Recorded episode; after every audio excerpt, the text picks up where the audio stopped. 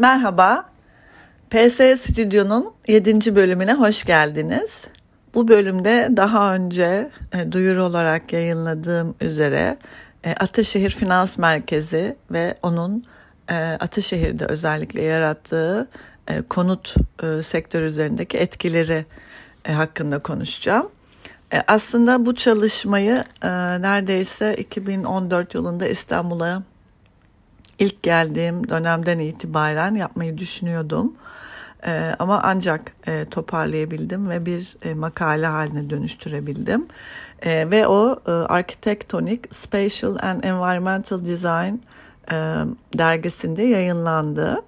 E, şimdi bu tabii İngilizce bir makale olduğu için e, ve ben e, daha fazla e, okur kitlesine, dinleyici kitlesine de ulaşmayı hedeflediğim için biraz özeti şeklinde bu bölümde e, anlatacağım. Eğer ilginizi çekiyorsa e, ve tabii İngilizce e, de e, takip edebiliyorsanız e, onun orijinal hal makalesine de erişip e, daha geniş bilgiye sahip olabilirsiniz. E, şimdi aslında her şey e, AKP hükümetinin e, neoliberal e, gelişme e, politikasıyla başlıyor. Biliyorsunuz e, ilk seçildikleri dönemden itibaren e, bir konut e, hareketliliği, e, konutta büyük bir yapılaşma hedefi koydular. Ve bununla beraber bunun parçası olarak da yine büyümenin İstanbul'da bir global yani küresel ölçekte bir finans merkezinin dünyadaki diğer merkezlerle yarışabilecek oluşturulması hedefi vardı.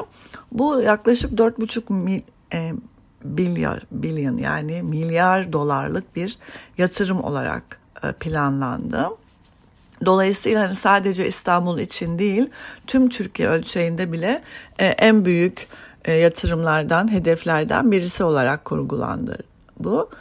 E, tabii Ataşehir'de bunun e, oluşturulması kararından sonra bir e, kentsel plan e, oluşturuldu.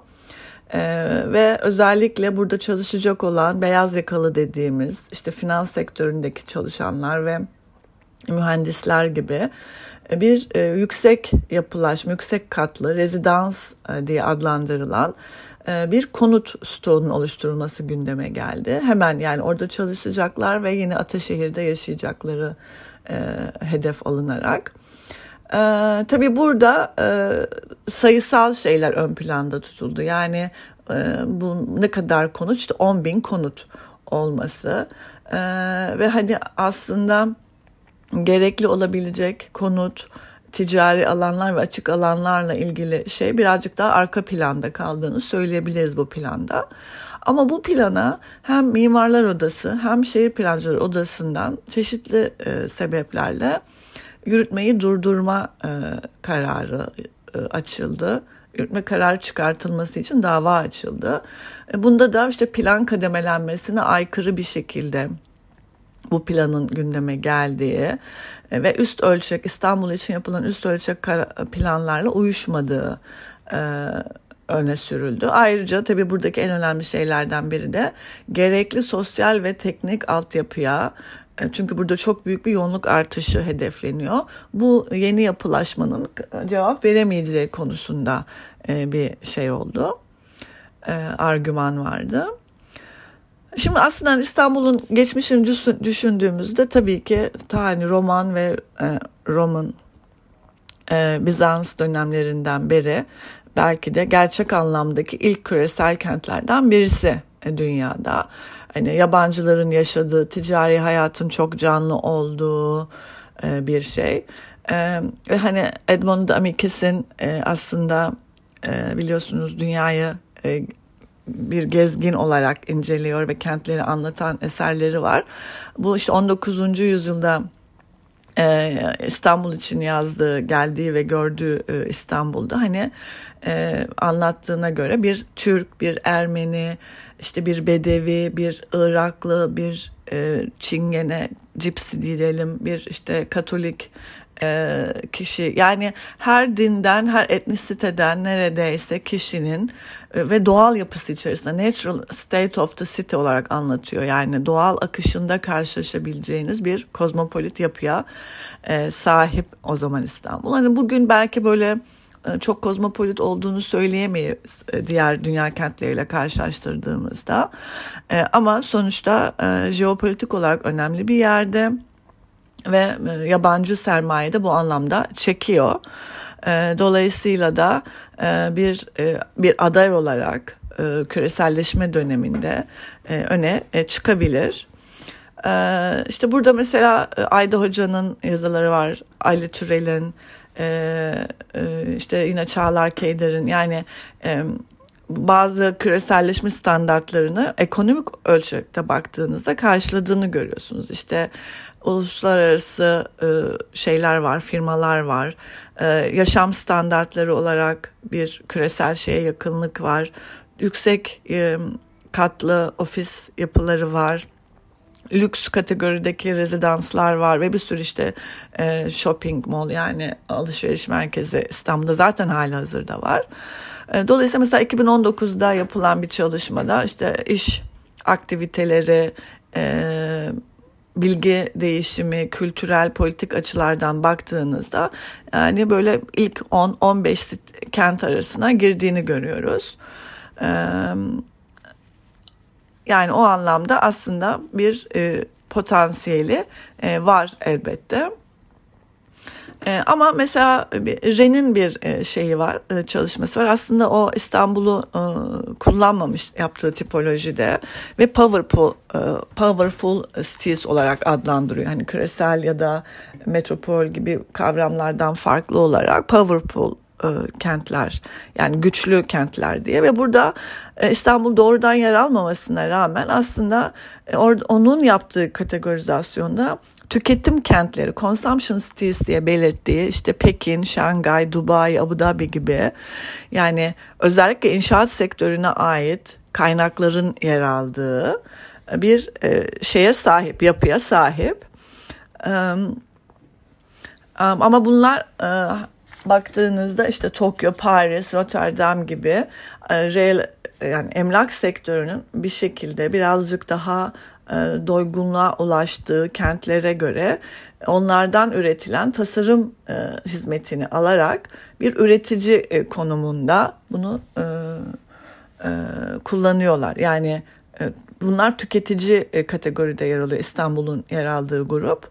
Diğerleri de tasarımı üreten e, kentler olarak gruplandırmış.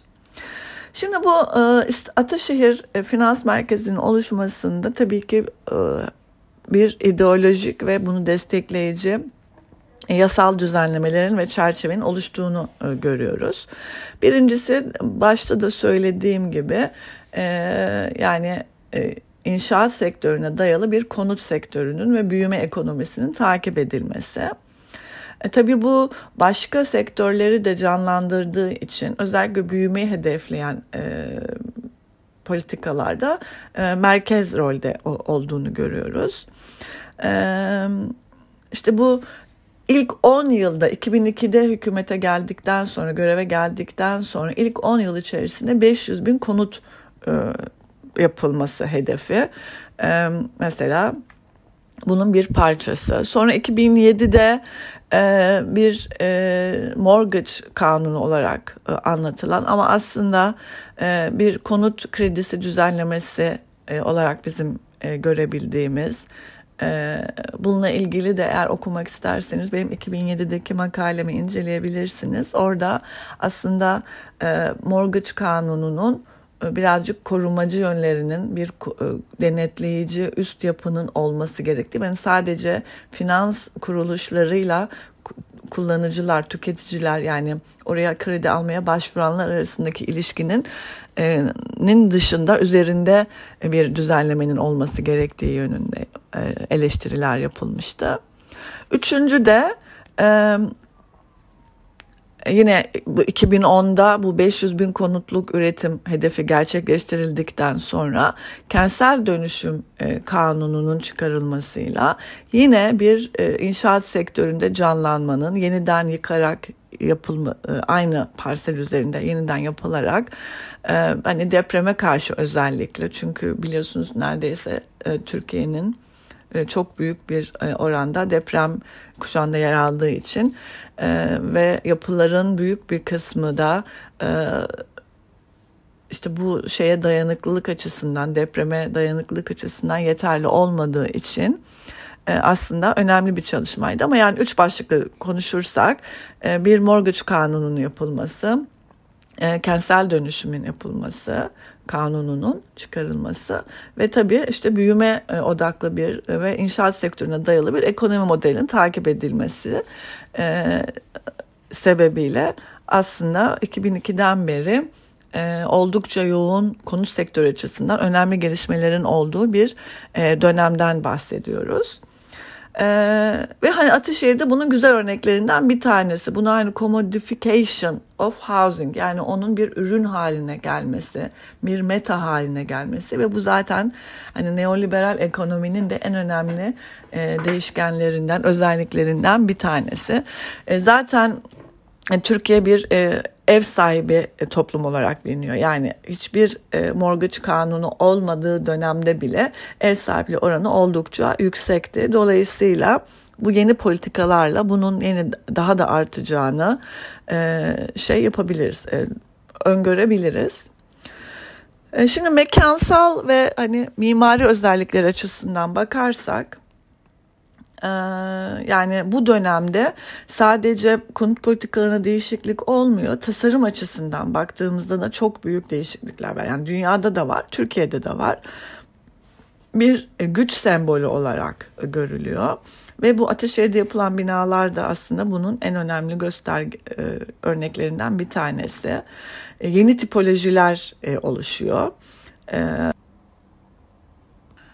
Bu e, mekansal özellikler ve mimari tiplerle ilgili değişikliklerin e, yanında bir de tabii e, global dünyada sosyokültürel şeyler var, değişiklikler oldu. Özellikle geleneksel aile yapısının değiştiğini görüyoruz. Buna Türkiye'de dahil olmak üzere.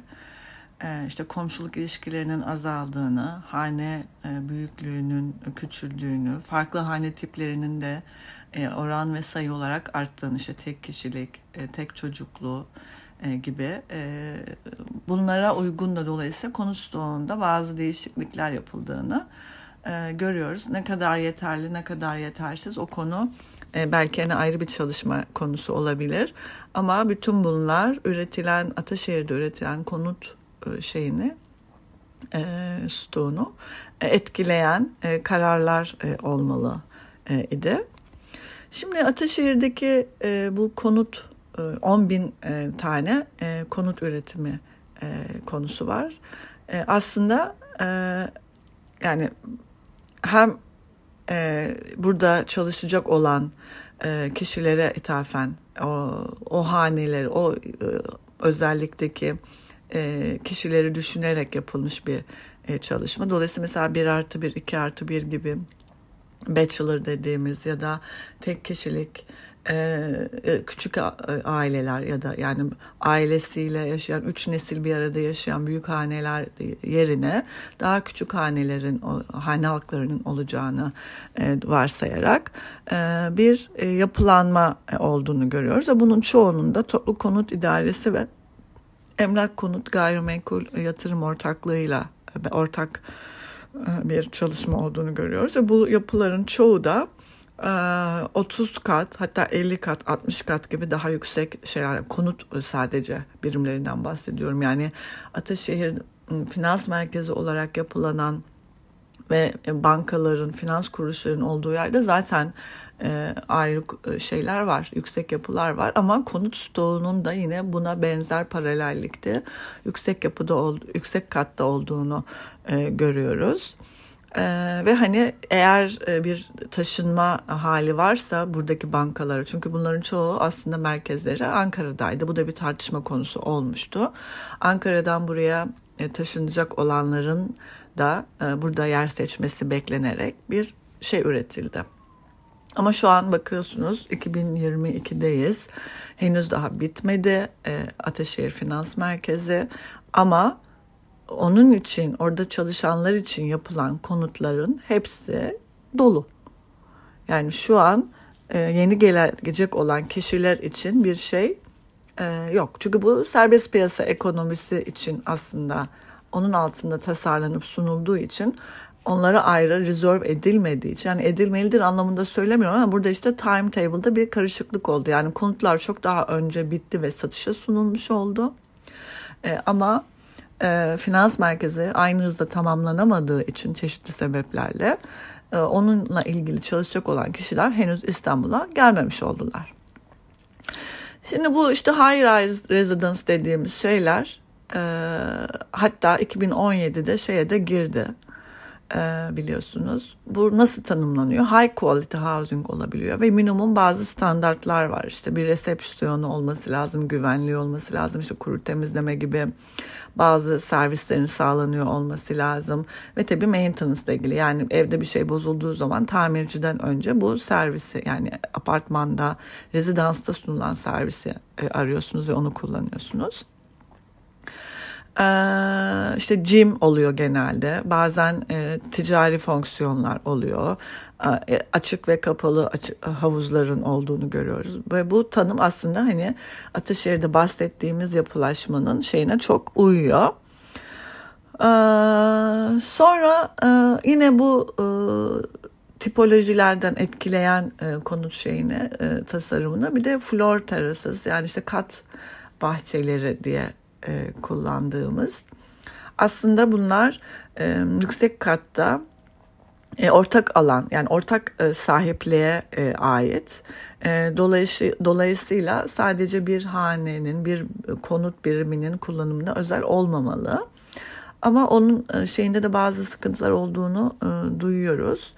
Evet yani bugüne kadar bundan önceki tasarımlarda daha çok iş alanlarında, ofis alanlarında yapılmış bir e, şeydi bu kat, tera, e, kat bahçeleri.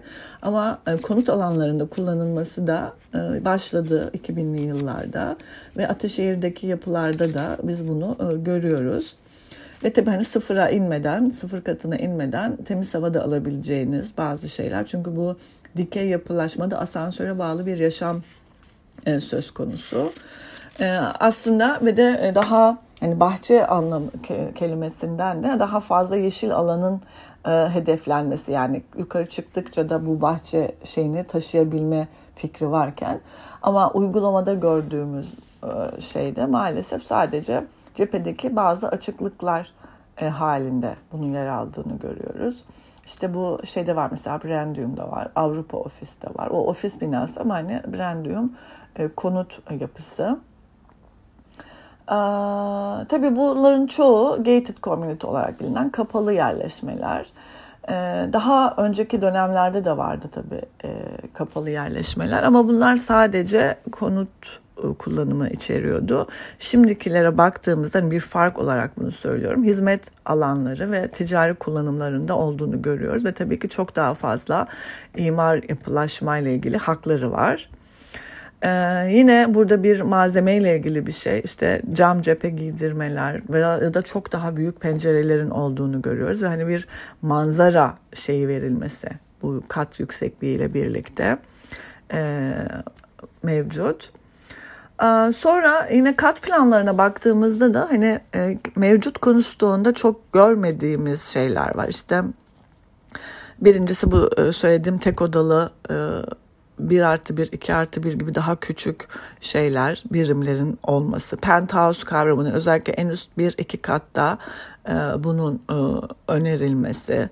Ya da açık planlı e, mutfak e, tasarımlarının yapılması.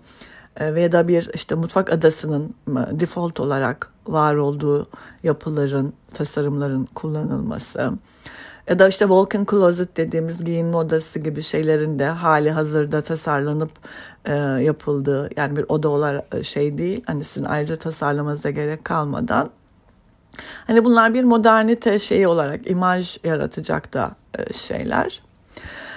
E, bu konut stoğunda bir de tabii e, karma kullanım olduğunu görüyoruz. Yani daha çok e, işte yani tamamen konut olup içerisinde bir iki tane e, ticari kullanım olan da var. Ama işte Metropol İstanbul gibi mesela işte ya da Varyap gibi neredeyse e, hani bir AVM Varyap için söylüyorum. Metropol AVM zaten e, çok büyük bir e, alışveriş merkezi. Hem konut hem ofis hem de e, şeyin bir arada kullanıldığı e, konut kullanımının bir arada kullanıldığı tasarımlar var. Bir de yani tasarım ağırlıklı bazı konut projeleri var. E, bu yüksek yapıya da aslında hani şey gibi. Birincisi tasarım kent.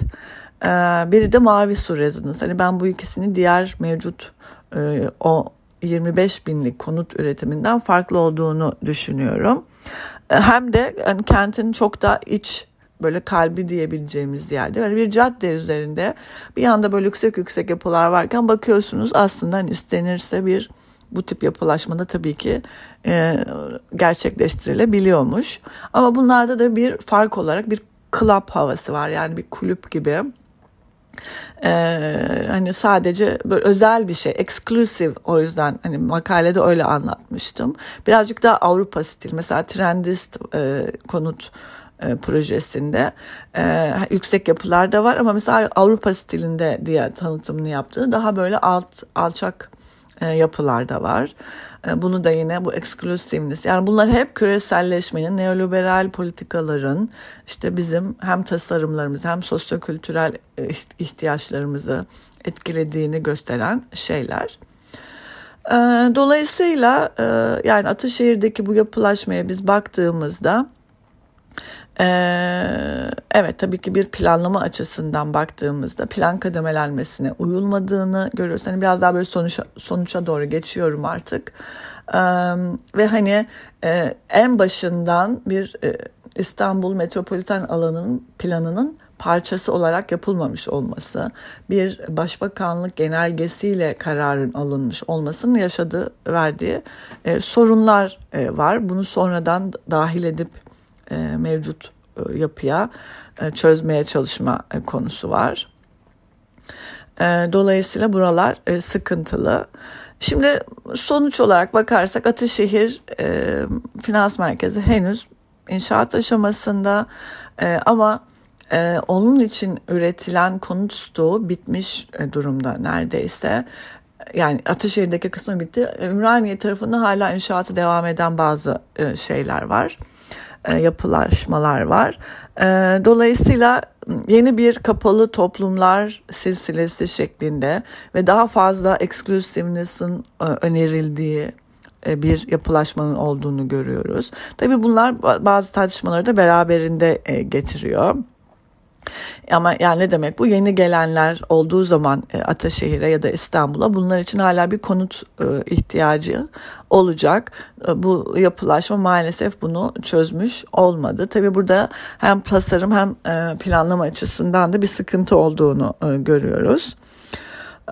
Ve hani sürecin hala tamamlanamamış olması da hani özel şirketlerle girişildiği için bu şeye Ataşehir Finans Merkezi'nin yapılaşmasına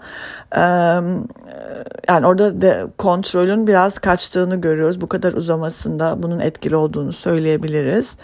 Ve tabii ki bunun da özellikle gelir ve tüketim tercihlerinde toplumdaki şeyi artıracağını, ayrışmayı artıracağını görebiliriz. Bunlar hep neoliberal ve küresel dünyanın aslında etkileri. E, dolayısıyla e, yani bu tabii bittikten sonra belki e, yeni gelenlerle birlikte ne tip sorunlar olduğu e, bir çalışma konusu olarak gelecekte e, çalışılabilir ki hani öncesi ve sonrasını da bir arada e, görebilelim. Evet yani burada benim anlatmak istediğim plan kademelenmesine aykırı bir şekilde e, yapılmasının sıkıntılarını maalesef hem hane halkı düzeyinde hem yapılaşma yani sosyal düzeyde kültürel anlamda da e, yansımalarını görüyoruz. E, bunun ne kadar aslında önemli bir şey olduğunu ben hem derslerimde hep anlatmaya çalışıyorum ama genelde böyle bir ütopik bir şeymiş gibi havada kalıyor. Bence bu örnek onun en güzel e, gerçek bir, bir e, şeyi visualize etmemiz açısından önemliydi. Ee, bu bölümü burada bitiriyorum. Eğer sorularınız varsa e, cevaplayabilirim tabii ki her zaman olduğu gibi. Bir sonraki bölümde görüşmek üzere. Ee, sağlıkla kalın.